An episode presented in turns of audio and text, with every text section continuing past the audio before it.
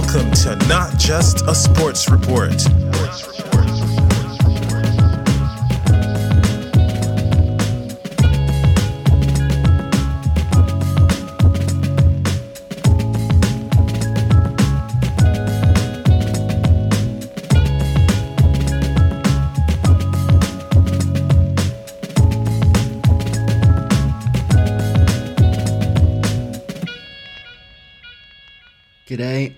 welcome to the NRL Weekend Wrap podcast for the preliminary finals. We started the year with 17 teams. We now know who our two teams are in the grand final. Unfortunately, as a Warriors fan, it was not to be us. But congratulations are in order to the Penrith Panthers' fourth straight grand final as they hunt three consecutive premierships and the Brisbane Broncos, who fell off a cliff last year, they're still coming off the darkest era in the club's history. And whilst the Broncos, they were looking for something, something to help kickstart their fortunes again, South Sydney just went, here you go, have Adam Reynolds.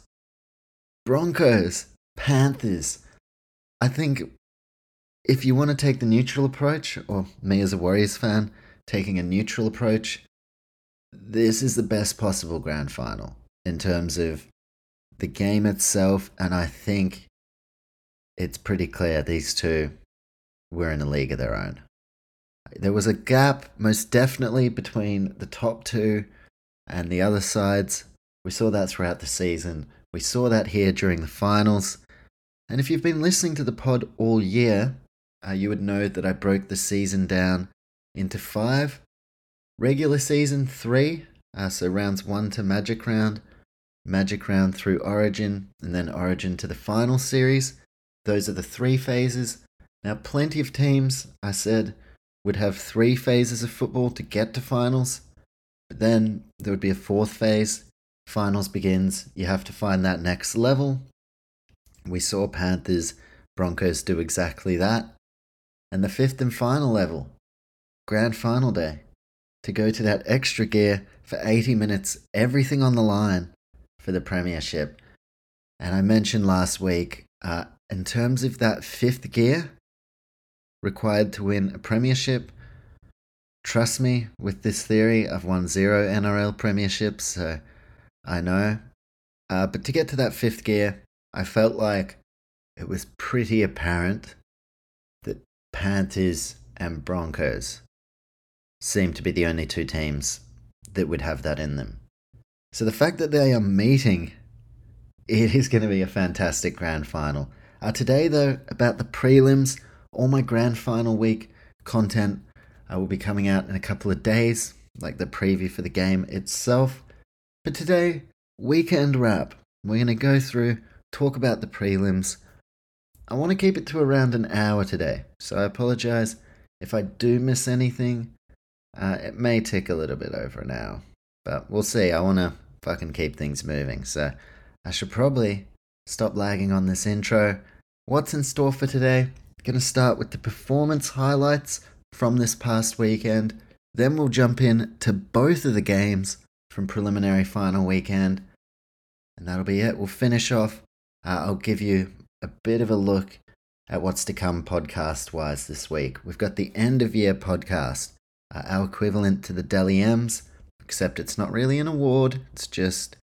I call them categories, because I'm like, one, I don't have a fucking physical award to give these players. Two, they don't even know of its existence. So it just feels like a bit of a wank to call it an award. So I just call them categories, but similar thing player of the year, uh, team of the year, things like that.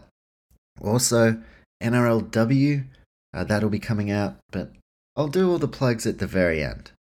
Just tell you uh, what to expect and when to expect it for Grand Final week. With that being said, though, let's keep it moving. NRL Weekend Wrap Preliminary Finals.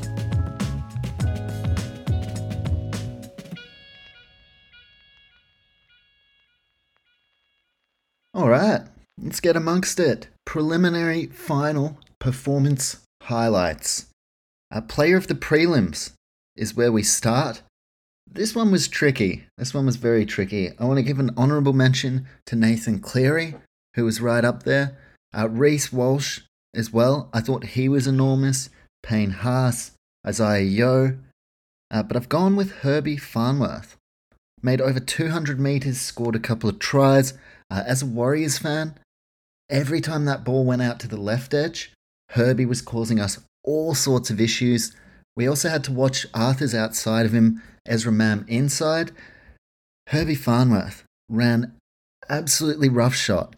Now, what's a bit interesting is that uh, news broke today that he's suffered a bit of a hamstring injury, first training of grand final week. So, gee whiz, it all begins. I feel like it's not grand final week without all this sort of stuff going on.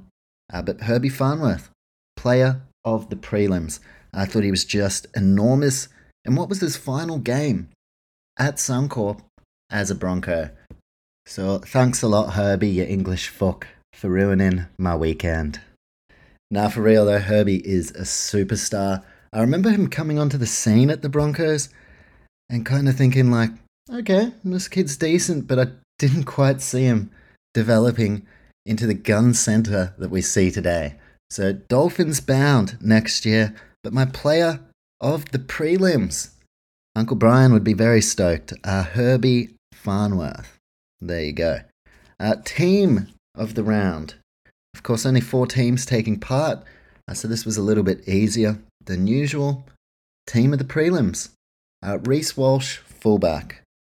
How could I not? I thought, like, unfortunately, as a Warriors fan, he really carved us up all night. Just kept breaking through the line, kept putting other guys into space, did exactly all the things we knew Reece Walsh had uh, at his disposal as far as attacking threats. He brought them all out. So thanks, Reece. Thanks for fucking leaving and then doing that shit to us in a prelim. But simply remarkable. And now Walsh finds himself in a grand final and seemingly that fullback role was the missing piece of taking Broncos to that next level. Massive credit needs to go to Darius Boyd as well, uh, who's been working with Walsh all year at the Broncos. Uh, I don't think it's any coincidence that we're seeing Reece Walsh hit this type of form uh, after not just working with Darius Boyd, but also working closely with Billy Slater. Uh, so, very happy to see Reece Walsh reaching these heights. If I have my Warriors hat on, I'm a little bit less happy, but he's where he wants to be. He's with his family, near his kid, playing for the Broncos, which I assume is what he grew up thinking he was going to do, not play for the New Zealand Warriors. So he left us, damn, but I don't know. I feel like we probably wouldn't have got this Reece Walsh at the Warriors this year. I think his off field life and being happy uh, away from the game, I think that's been one of the major contributors uh, of why Walsh has taken his game to that next level this year. So, team of the round, Reece Walsh at fullback. On the wings, Dallin Watene-Zelezniak, uh, the only warrior in there. He did his best, but unfortunately, some great attack, some questionable defensive reads, uh, but I've put Dallin in there. What a guy. Brian To'o on the other wing, hat trick against the Storm. Brian To'o doing Brian To'o things. Of course, he's in there.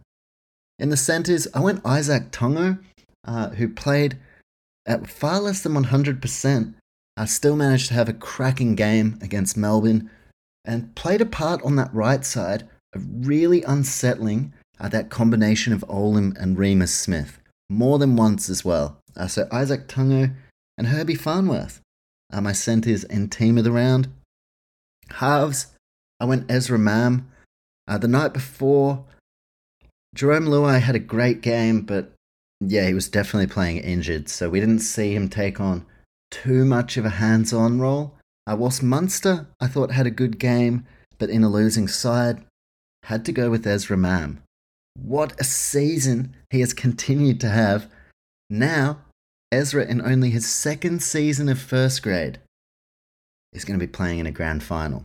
bloody good on him. That Broncos number six jersey as well comes with a lot of history, comes with a lot of pressure and a lot of expectations. So to see Ezra Mam come in as this raw, electric, young attacking superstar, and what he's been able to do uh, in terms of improvements across the board with his game, he now owns that number six. It's now at the point where other clubs are lining up, and Brisbane are saying, well, we're going to have to upgrade your deal to keep you around. So Ezra Mam, team of the round. Uh, I also believe he's right in the mix for team of the season. At halfback, Nathan Cleary. I just thought he was far too good against Melbourne Storm. Uh, props. I want to give a quick shout out to someone who just missed out, uh, Tom Flegler, who I thought was huge against the Warriors. Uh, Payne Haas, no surprise there. I feel like pretty much every time I do a team of the round, Payne Haas is in there. And James Fisher Harris, who was instrumental from the get go at just coming out, shutting down those Melbourne forwards, getting Penrith on top, laying the foundation. They got off to that quick start, and then they never, never looked like losing.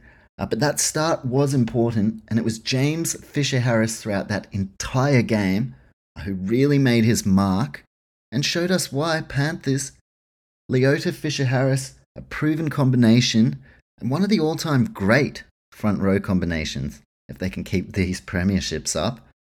Payne Tom Flegler, Fisher Harris, Moses Leota. Holy dooly. A bit of a Hossfest coming up next weekend. Well, this weekend now. Blimey. Uh, dummy half, Billy Walters. How good. How good. Was not even guaranteed a spot in the team this year.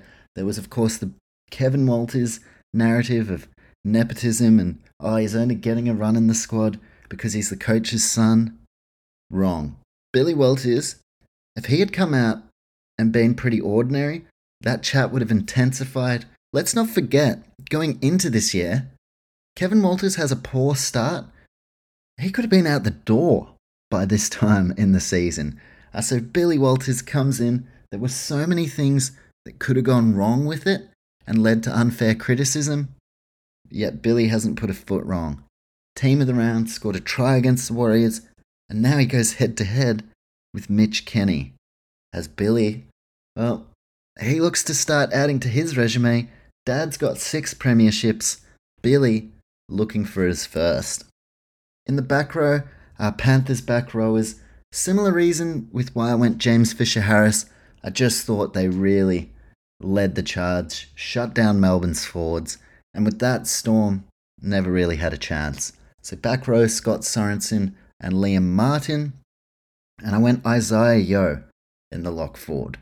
Pretty close toss up uh, between Carrigan and Yeo, uh, but I'll give Isaah Yeo the nod. So, team of the prelims Reece Walsh, DWZ, Izack Tago, Herbie, Brian To'o. In the halves, Ezra Mam and Cleary, Payne Haas, Billy Walters, Fisher Harris, Sorensen, Liam Martin, and Isaah Yeo. Team of the prelims. Talking point. This one pretty easy. 2023 Grand Final. Locked and loaded. We have our teams. That how could that not be the talking point? Penrith, I think a lot of us expected them to be here. Brisbane Broncos, well, I for one did not expect them to be here. Did they have the talent to do it? Absolutely. Did I expect them to put it together the way they have consistently over the entire season? No, I genuinely didn't. So, what a grand final we have ahead.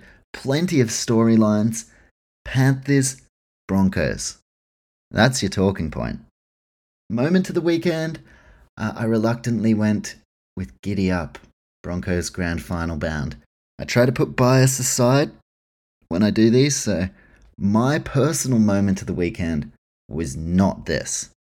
Fuck me, this was like my least favorite moment of the weekend. But across the board, that is my moment. Giddy up, Broncos Grand Final bound after everything they went through last year, the drop off right toward the end, to come into this season, put it all together, and it culminate by belting the Warriors at Suncorp.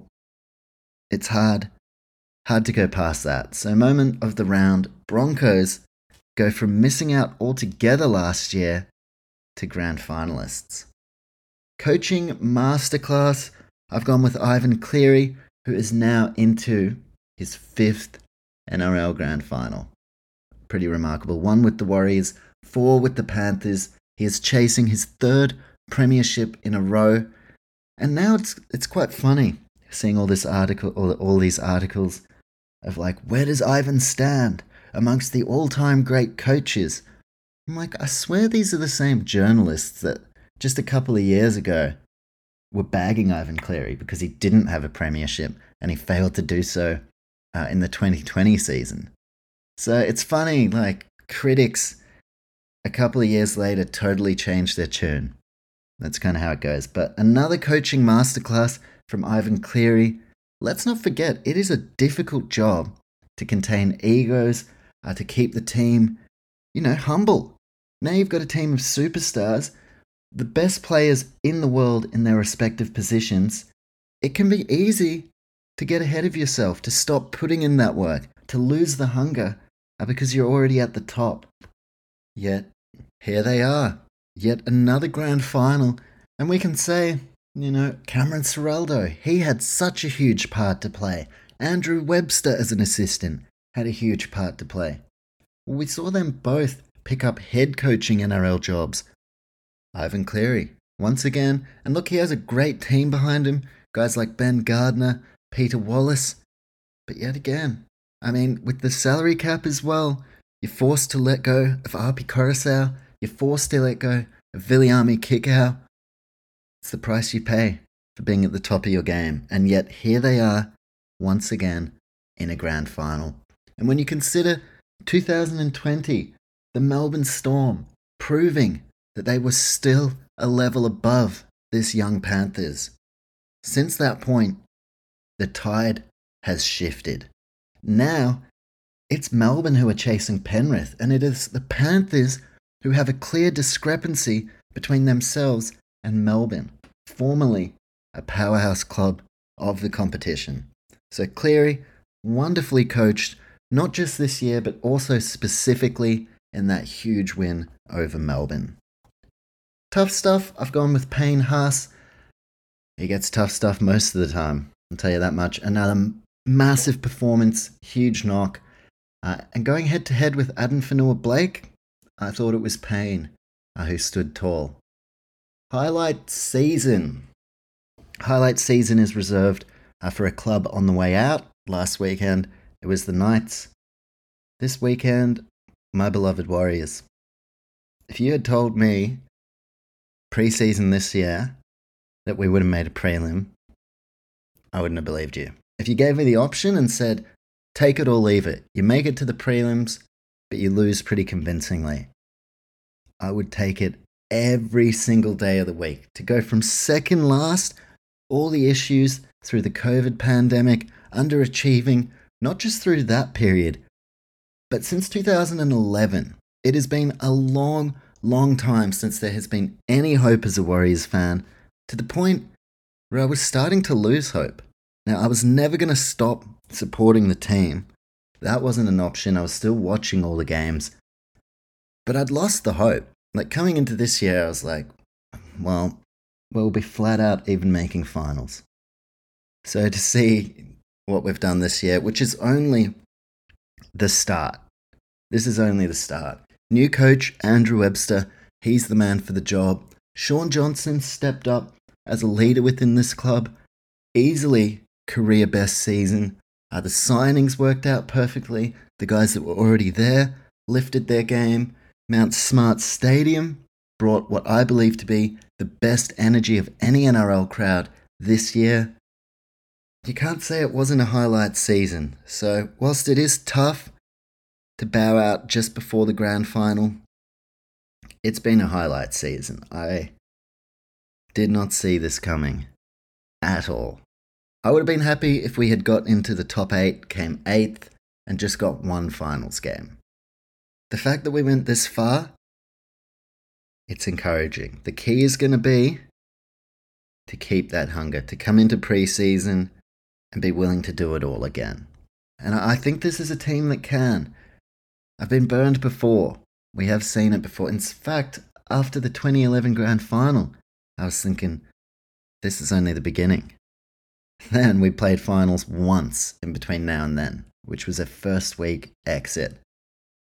So I'm stoked. I couldn't have asked for a better season. My belief is that with a footy team, Premiership's so hard to win. Of course, Warriors have never won one.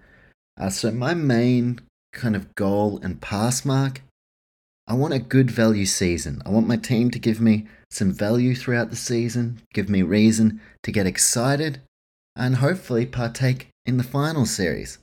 Warriors did all of that this year.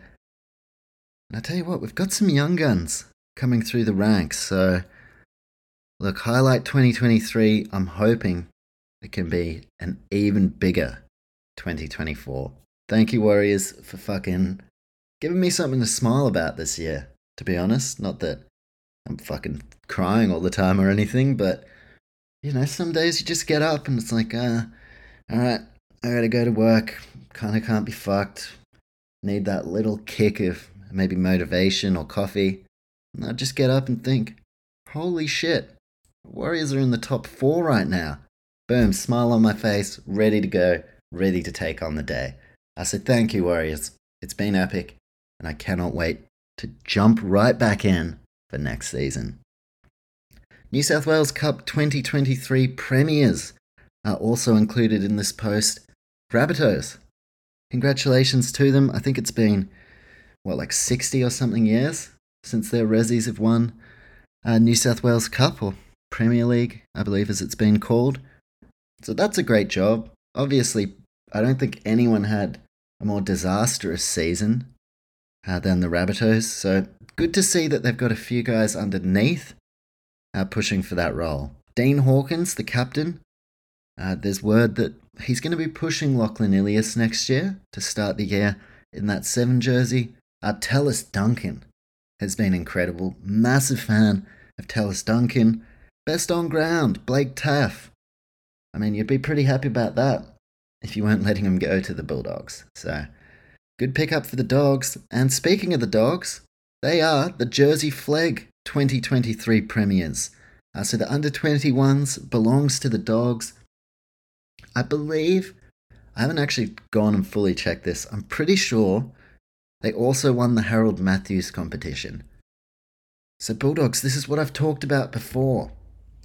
Of like, yeah, the NRL team looks pretty crap and they're struggling. Well, they don't look crap. They got some good players, but you know what I mean. They were. Tigers came last. I believe Bulldogs were the worst in the NRL this year. So to see they've got their under 21s up and rolling, their juniors as a whole starting to hum, uh, their reserve grade side hasn't done too badly this year. It's just going to take a little bit of time, isn't it? We're going to have to filter out some of the guys in that NRL squad, which look, when there are guys complaining about training being too tough, bingo, there you go. Fuck one or two of them off. Bring in these young kids. And that's kind of the process that they are undertaking right now. And it's funny how this quite closely resembles the Penrith rise. Obviously, very different clubs, different junior bases, things like that. But I remember Panthers when they first kind of started the rebuild, they signed a lot of different guys. Some considered journeymen, like I remember, uh, did Nigel Plum come over from the Raiders around that time? Kevin Naiqama, uh, Clint Newton. There were quite a few guys that they signed who weren't marquee signings, but they really bridged that gap between Penrith being so poor they needed to totally rebuild and the Penrith we see today. Now, Bulldogs are making similar signings. Blake Taaffe, Jaeman Salmon, uh, just to name a couple. I saw Alex Seyfarth was linked, but apparently uh, that's not going to go through. Sio Taukei'aho, I believe, is on his way to the Bulldogs. Kurt Mann, another one. Uh, so there's quite a few signings, and apparently more to come uh, that are going to just stock up that Bulldogs first grade side. A lot of them one year deals. So that is going to keep the squad somewhat competitive whilst we wait for teams like this Jersey Flegg side uh, to mature, develop, and be ready to take those spots in the top 30. I thought Karl Oloapu had a great game in the grand final. Good to see a talented young player not kick stones. Was playing NRL this year. I dropped all the way back down to Flegg to build his confidence. Could have thrown the toys out of the cot and said, I'm a young superstar. I'm beyond Flegg. You need to at least put me in New South Wales Cup. He didn't do that, went down, took the challenge on. And this is a beautiful stepping stone uh, for the Bulldogs on their road to success.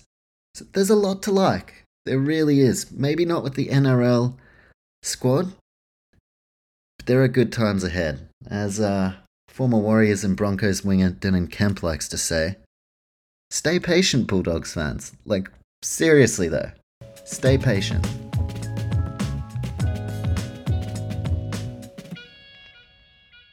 Friday evening, Panthers 38, Melbourne Storm 4. So, as far as the game itself, uh, look, going into it, many felt that Panthers would have to really mess things up to lose. And that was kind of what went down. We learnt uh, throughout the season there was definitely a gap between the top two sides and the rest. That being evident by the weekend's prelims, given that first and second played third and fourth. And we saw how big the gap was. Uh, so that was the case here. Melbourne, I just feel like with their pack, uh, they're probably one fry short of a happy meal, to be honest. Uh, now, Tariq Sims' word is that he is going to be going uh, off to the Super League, potentially Catalans Dragons. So, with the Storm, what I'm most interested to see now is how they kind of regenerate over the next year or so and push back toward that premiership because we do know with the Storm, uh, they want to be in that window every single year.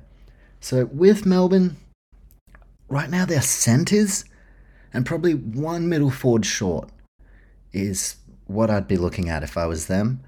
Now, remarkable effort from Melbourne to finish top four when they lost such a void of experience. Bromwich brothers, Felice Kaufusi, Brandon Smith, that parlayed, uh, or was parlayed by Cam Smith, Billy Slater, Cooper Cronk, all these losses that it was like, oh, Melbourne, this is when they're going to, you know, decline. Cooper Cronk gone. Here we go. Melbourne are going to fall off. Billy Slater retired. Now's the time Melbourne fall off. Cameron Smith gone. Now's the time Melbourne fall off. And it just hasn't happened. Uh, but I thought of all the years where there was potential for it to happen, this was the year. Uh, because I know they probably knew in their heart of hearts one of either Harry Grant or Brandon Smith was going to go. So I think they knew for sure that it would be very hard to keep Brandon Smith. But I don't think that Melbourne uh, were quite prepared to lose the Bromwich brothers and Felice Kaufusi. Maybe one of them but I highly doubt uh, that Storm were prepared to lose all of them. And it's pretty wild, given that it all happened so quickly. Melbourne, well, they had to look within their own ranks to bring the next guys through. That's exactly what they did. Trent Loiero, uh, Eli Katoa came over from the Warriors. Let's not forget, though, last year Katoa was in reserve grade. So it's not like they signed this huge name to bring over. They brought over someone with a lot of potential, and once again, the Melbourne Storm system, Eli Katoa. You know, we're getting the best possible version of him. So for the Storm, I think it's a massive success, given that they would not have planned for such a void in their forward pack. So much leadership gone just like that. And we've seen in the past, you know, when Slater retires, you got Jahrome Hughes, Nicho Hynes, Ryan Papenhuyzen, Scott Drinkwater. Like Storm, they kind of had things ready for when that day came. Cooper Cronk, uh, he leaves the club. They start with Brodie Croft. He was kind of the next one up. Things don't work out. That's okay. We'll just turn our fullback, Jahrome Hughes, into a world class halfback. I mean, you see Munster, Cameron Smith, retires, they already have Harry Grant ready and Brandon Smith, two international players. Uh, so that is one of the Storm's biggest strengths is having guys ready, but I don't think they were ready for Bromwich times two to walk out and Felice Kaufusi.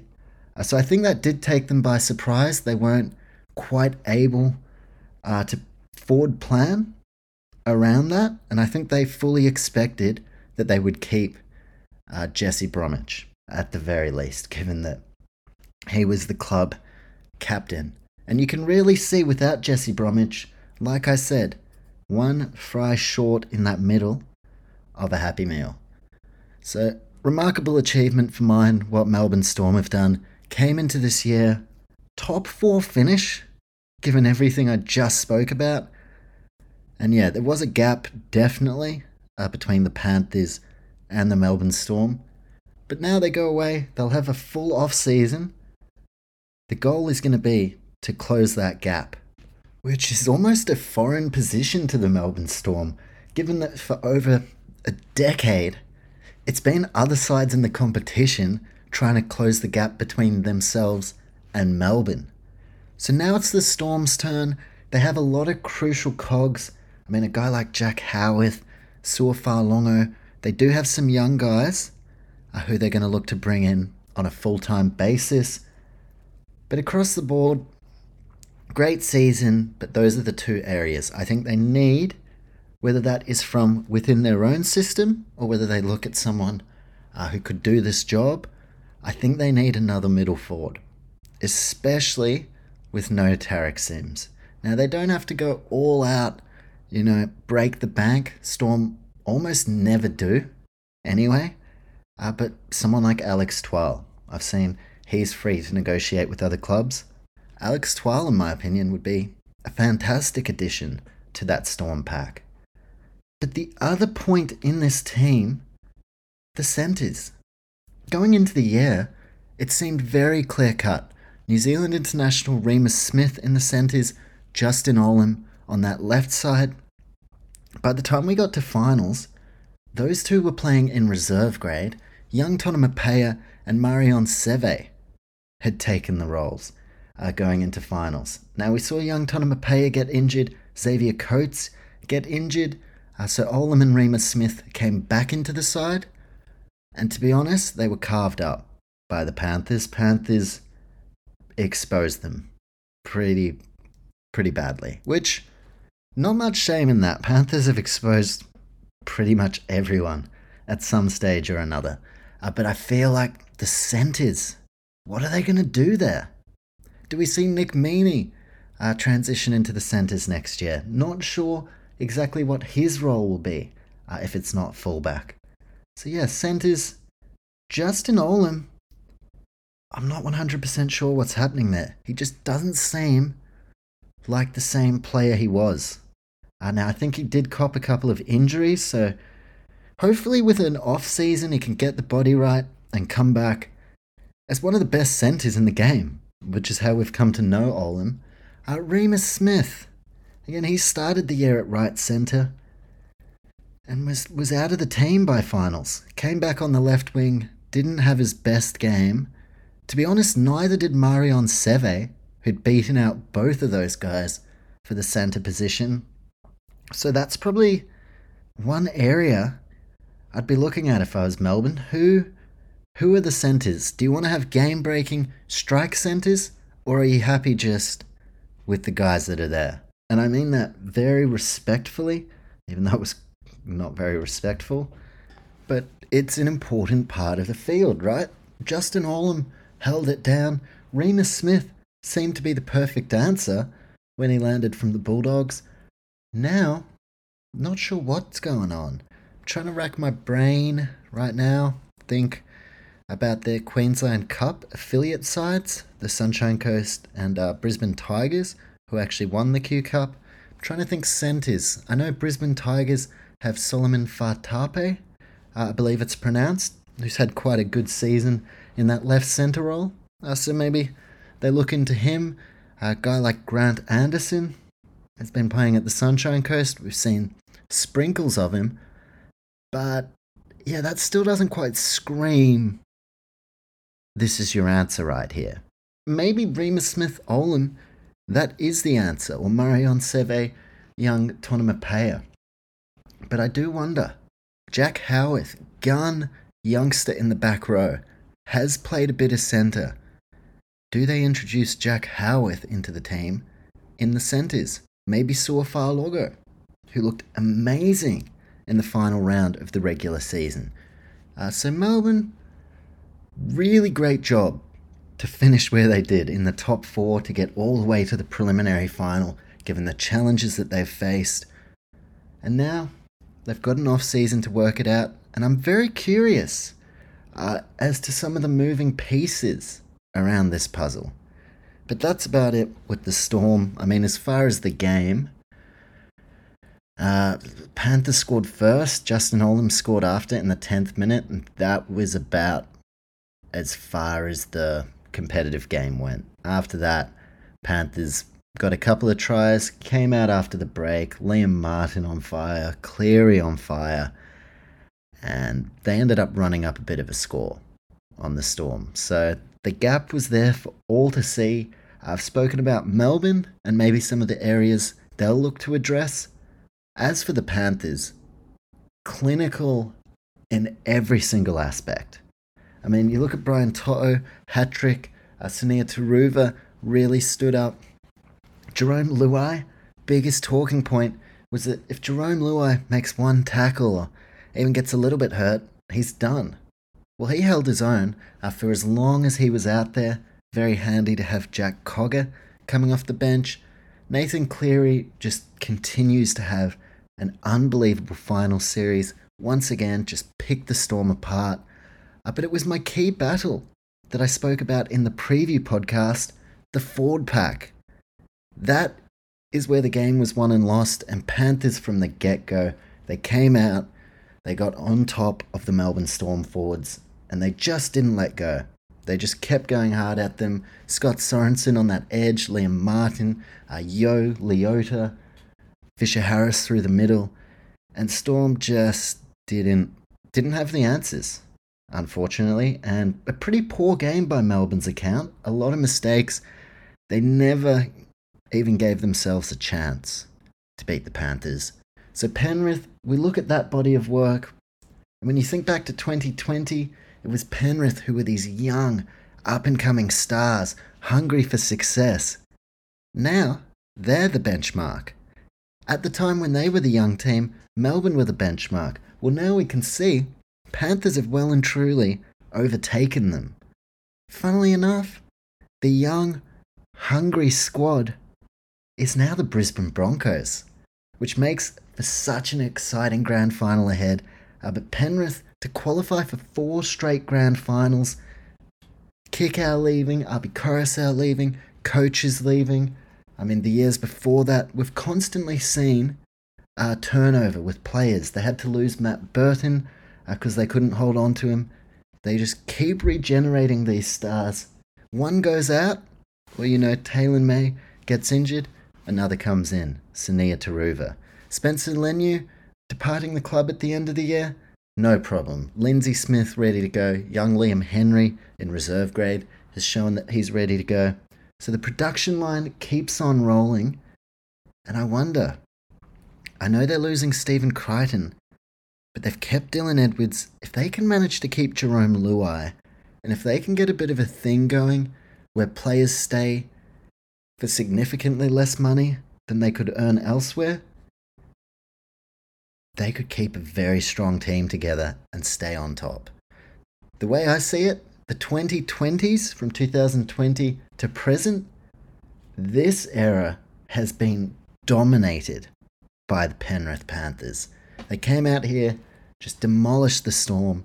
They are in the grand final, and they are still the team to beat.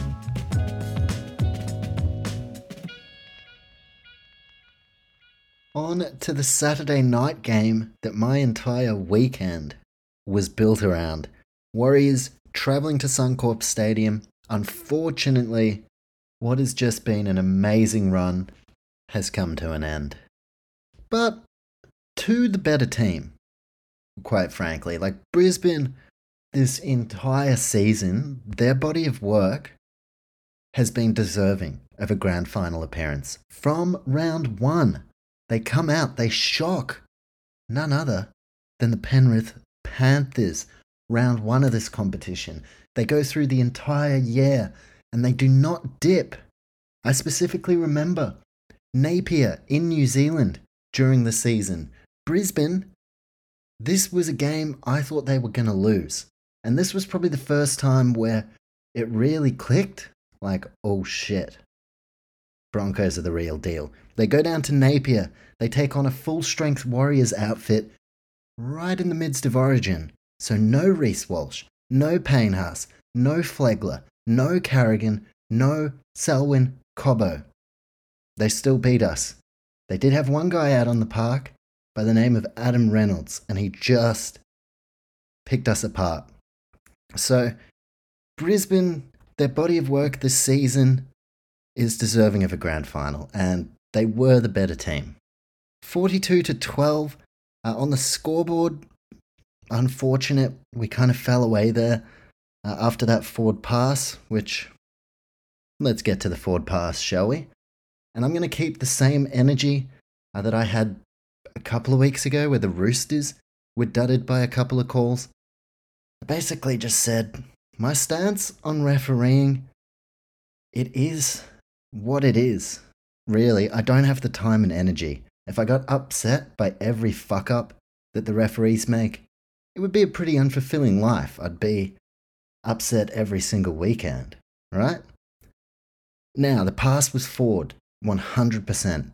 And it was at a point in the game, like that just took all the wind out of the sails. It was 24 to 12. And I'm not making any excuses. I'll get to the fucking gist of it in a moment. But it was 24 to 12 at this point. So, firstly, that's 24 points the Warriors let in to put themselves in this situation. Uh, but I was looking at this point in the game crunching the numbers, I'm like, we need to try. I think there was maybe half an hour uh, or so to go, something like that. And I just remember thinking, if we can score the next one, get it to 24 18, then we're a genuine chance. In comes the forward pass. That that's game over right there. But Warriors, I say we, like I was fucking out there, but I say we when we're doing well. I say we when things don't go so well, uh, as just a die-hard supporter. But essentially, it was 24 to 12. So in the NRL, you would have to be out of your mind if you don't think there is a chance of a human error, a referee, and this one was a shit one. This one was a touchy that wasn't even in line. So yeah, it pissed me off. Did it cost us the game? Not whatsoever. It didn't really have any bearing on the result. Now, the timing of it, yes, that like ruined it. But Broncos had already scored 24 points. In that play, they made a line break. Yes, there was a forward pass, but we've got to remember all those years ago when rugby league uh, was first created, the whole idea behind a forward pass wasn't to be, you know, micromanaging every second and check whether it floated forward. It was essentially there to just stop gridiron like passes to make sure you're not throwing it all the way down the field. So even in this play, they made the line break. Was it a forward pass? Yes. Did the timing of it, uh, timing of it just totally take us out of the game? Yes. Did the Warriors concede 24 points before that? Yes. So again, you've got to expect that there is going to be a human error throughout this game. You, we, know, we know. We know that the referees make mistakes. They do it all the time. It's why we have a captain's challenge. Uh, because half the time, they get the call wrong. But we just have to live with this, right? It truly is what it is. And the Warriors at that point, like the timing of it, yes, it was super shit, but like we'd already conceded 24. So we were already in this position where there was no margin for error. And then the error happened on the referee's part. But that's on the Warriors for leaving no room for error, right? 24 to 12, absolutely everything had to go our way. We couldn't concede another point. I was thinking at this stage, even a two point penalty goal, and Brisbane will just be too far ahead. They're a very quality defensive team this year, and as it would turn out, the Warriors didn't score another point. Now, it would have been handy if Adam Pompey had kicked at least one of his three missed conversions, and it could have been a 24 18. But again, it is what it is. So, was the forward pass thing annoying? Absolutely. Did it cost us? No. We cost us. We left it in a position where no margin for error. And then all of a sudden there was an error. And we conceded the line break. I think Broncos would have found a way to win. So I'm not too upset about it. I know Warriors fans sometimes we get uh, a bit of a reputation of always whinging about the refs, but to be fair, like half the time, like I said, the refs do make some pretty crap calls. Uh, but I just keep the energy of it is what it is. Like, there's nothing I can do to control it. I can't go back in time and get the touchy to reverse that call or at least be, you know, in line with the past so he can make a better judgment. But it is what it is. And after that, the floodgates opened 42 to 12. So Broncos, I think, would have got the job done anyway. And the forward pass, like, you can't take anything away from Brisbane's performance. They didn't just roll into Suncorp and just produce that one great performance. They earned that game at Suncorp through an entire season of consistent excellence. So they deserve it. I'm just fucking happy to be here as a Warriors fan, to be honest. Like, so immensely proud. The staff, the fans, the coach, the players, everyone. So immensely proud of this turnaround. Uh, for the longest time, the Warriors brand has been associated with mediocrity. So much so that growing up in New Zealand, a lot of the guys I hung out with and played footy with, they go for the Eels or go for the Rabbitohs, never even fucking lived in Sydney. So half the time, even Kiwis weren't supporting the Warriors. So, for the first time in a long time, there is genuine pride in the jersey. Uh, there's some serious momentum, not just for the Warriors, but for rugby league in New Zealand as a whole. Also, what they did through COVID, all those sacrifices, everything that led up to this season. I'm just immensely proud uh, to see them at this point. and what excites me the most is that hopefully this is the return of being there come the final series because since 2011, it's been miserable. One finals appearance that we got knocked straight out of. Other than that, like by the time September rolls around, I'm just like fucking Green Day. Wake me up before when September ends. Because Warriors usually fade out of the season I forgot. I forgot how good the NRL is when your team is going well. I was always tuning in. I mean, I was still doing the podcast week in, week out, but I forgot just how much better the footy is when your team's doing well.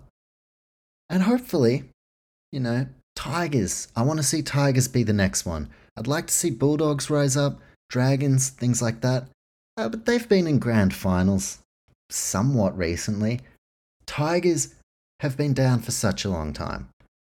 So, Tigers fans, I would like you soon to get to experience what I experienced this year. And who knows? It could be as soon as next season.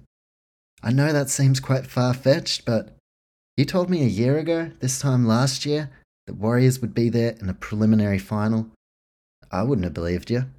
So, fantastic season. Shaun Johnson, I believe, will go on to win the Dally M. Dallin Watene-Zelezniak in this game broke the record for most tries by a Warrior in a single season. So he's overtaken Francis Meli on the tally, and of course David Fusitu'a. So, all in all, huge pass mark. As a Warriors fan, big green tick. Now, the most important thing is to work hard to get back here this time next year. And to be honest, I've seen a lot of changes in the Warriors. I said it to my friends this year like, this is a different Warriors team.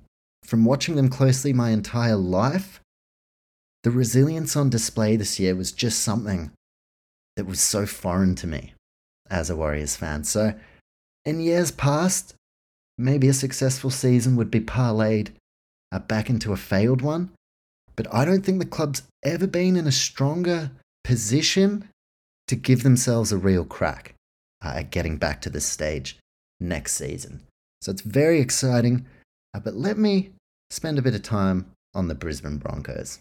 Winners of this game, uh, if you've been listening to the podcast all year, you would know my five levels to win a premiership coming from a bloke who has zero. So you know this is some real legit shit. Uh, now, phase one of the competition, round one to Magic Round. So you come in off the preseason, everyone's excited, everyone still feels like they're a realistic shot. Uh, so rounds one to Magic Round, that's phase one, right? And by the time we get to Magic Round, I mean, we knew that the Tigers probably weren't going to play in finals. Like, you know, just a little bit more than you did at the start of the season because you've had nine or so rounds uh, to see some things play out, but still a lot of footy to be played. Phase two, and firstly, Broncos in phase one were as good as any side. For me, phase one, the best sides Broncos, Panthers, and Rabbitohs. At the end of phase one, actually, Rabbitohs were my front runners, and that was about the end of that. That was about as far as their run actually went. So Broncos killed it in that first phase. Came out, start the season 3 0. That leads in to the Battle of Brisbane. Dolphins also 3 0. Like that was such a wild start to the season. Brisbane start very, very hot.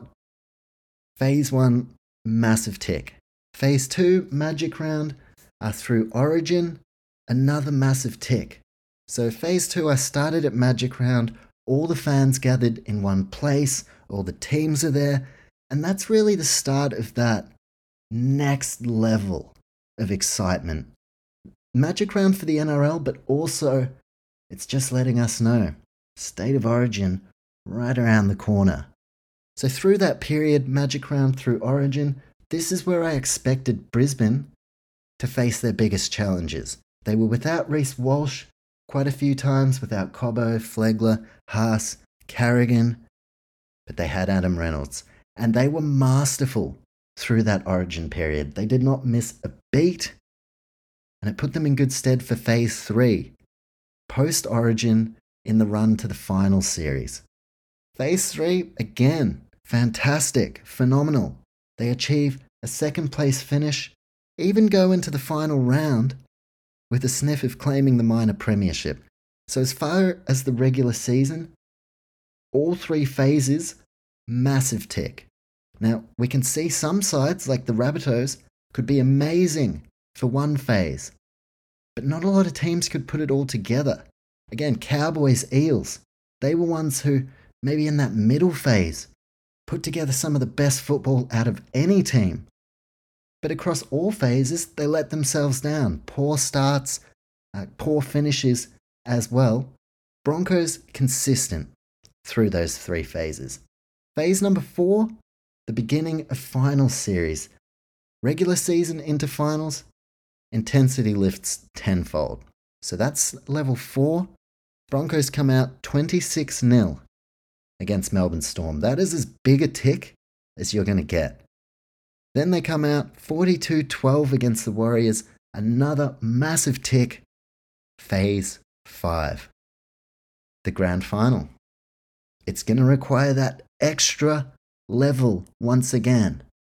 But what encourages me a lot is that every step of the way, Brisbane have ticked the boxes. And I mentioned last week in the preview podcast about these five levels. And I said it was pretty clear, seemingly. There were only two teams in this premiership race who had that fifth level. And it was Broncos, it was Panthers. I think that has been proven uh, by the blowout scorelines in the preliminary finals. That was not English, but we'll move on.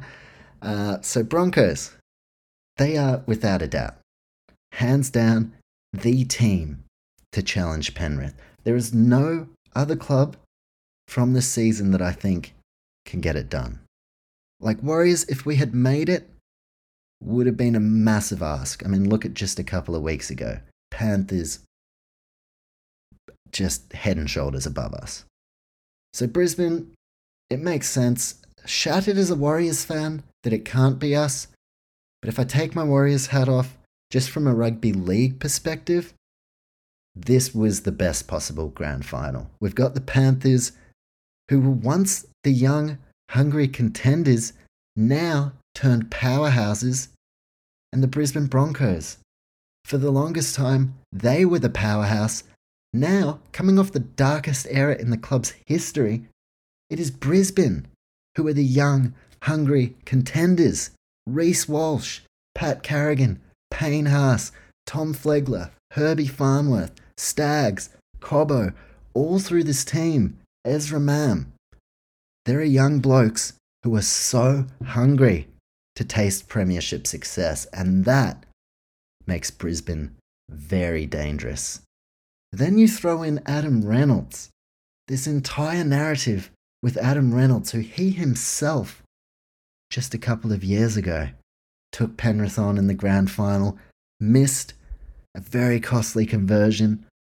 Maybe Adam thought he would never get another crack at taking down this dominant Penrith outfit. And I'm sure Adam thought if he was ever going to get a crack, it would be in red and green. Here he is as a Brisbane Bronco. Broncos fans would be saying, Thank you very much, South Sydney. They've left, been left with egg on their face now. Souths, the Lachlan Ilias call didn't seem to work out. It's hard with hindsight, right? Because if they had re signed to Adam Reynolds and he was injured heaps and all of that, then, you know, we look at it from a different lens. But clearly now, we can see who won that decision the Brisbane Broncos. Reynolds has taken them from a team that could put together maybe 50 minutes of football, but toward the back end of games, they would just drop off completely. Adam Reynolds was the catalyst for a major change. We see all these young Brisbane players just a couple of years ago could have been scarred for life, careers really set back by some of the darkest days. Reynolds comes in, the guys, the young fellas, they get on the back of it. Here they are. Kurt Capewell, another one, uh, was it at the Sharks when they won the Premiership? Was it the Panthers when they won the Premiership? So they do have a couple of guys there that can pass on, you know, the knowledge, what to expect in grand final week. But I think it's very dangerous. That is one point of difference for the Broncos is having a side that haven't tasted premiership success. Because then when you have to dig deep, I really think they will have it in them to go all the way with the Panthers. Now, Penrith, what I find um, most admirable about them, going into this grand final, they seem as hungry as they ever were. That young side in 2020, the hunger of a side looking to prove themselves. Back to back premierships later, the Panthers still have that same energy. They don't carry themselves uh, like they think they're just going to walk in and get it done. I know a lot of people find the Panthers arrogant. I have nothing but respect for Penrith. I have loved this run. And at the same time, as well, it's National Rugby League, not national fucking modesty competition. Like, you can be a little bit arrogant if you want. I tell you what, if I won back to back NRL premierships, fuck me dead. You would not want to know me. I would tell anyone, I'd be saying the same shit. I'd be like, I'm Parramatta's daddy. I'd say even fucking worse. You know? So One thing I mentioned as well last year, uh, right after the grand final, when there were all these things of like, oh, Penrith should be more humble, you know, what fucking sore winners, you know, really rubbing it in. I said this time last year, if you have a problem with it, or if these NRL teams find it arrogant, you know what you can do about it? You can fucking beat them. That's the best way to get back at them. Here we are going into the 2023 grand final. No one's done it. No one's done it yet. So, you want to call them arrogant? I call it confident. And I enjoy it a hell of a lot. And you know what? Even if they were arrogant, even if they're coming out talking mad shit, it adds to the game and it makes it so much better when someone beats them, especially if it's actually your team that does it. So, Panthers, I don't have a problem at all with the way they carry themselves. In fact, I love it. They are the team to beat. Can the Broncos do it? That's going to be the big question. Saved for this week. Let's call the podcast here because I got a grand final preview to record. I said I wanted to go around an hour. We've passed the hour mark. That was the weekend wrap. Preliminary finals done and dusted. Thanks for coming, Melbourne Storm. Thanks, Warriors, for everything this season. Despite losing in a prelim, massive, massive success. I will take that every day of the week, and I can't wait for 2024. But now let's set our sights on the grand final ahead of us Brisbane Broncos, Penrith Panthers. I expect the preview podcast out on Thursday, and I'll be doing a separate NRLW grand final podcast as well. So, plenty on my plate. I better fucking get on to the next recording, right? So, thank you for listening. As always, hope you enjoyed the podcast. And most importantly, enjoy the footy this weekend. Enjoy grand final week.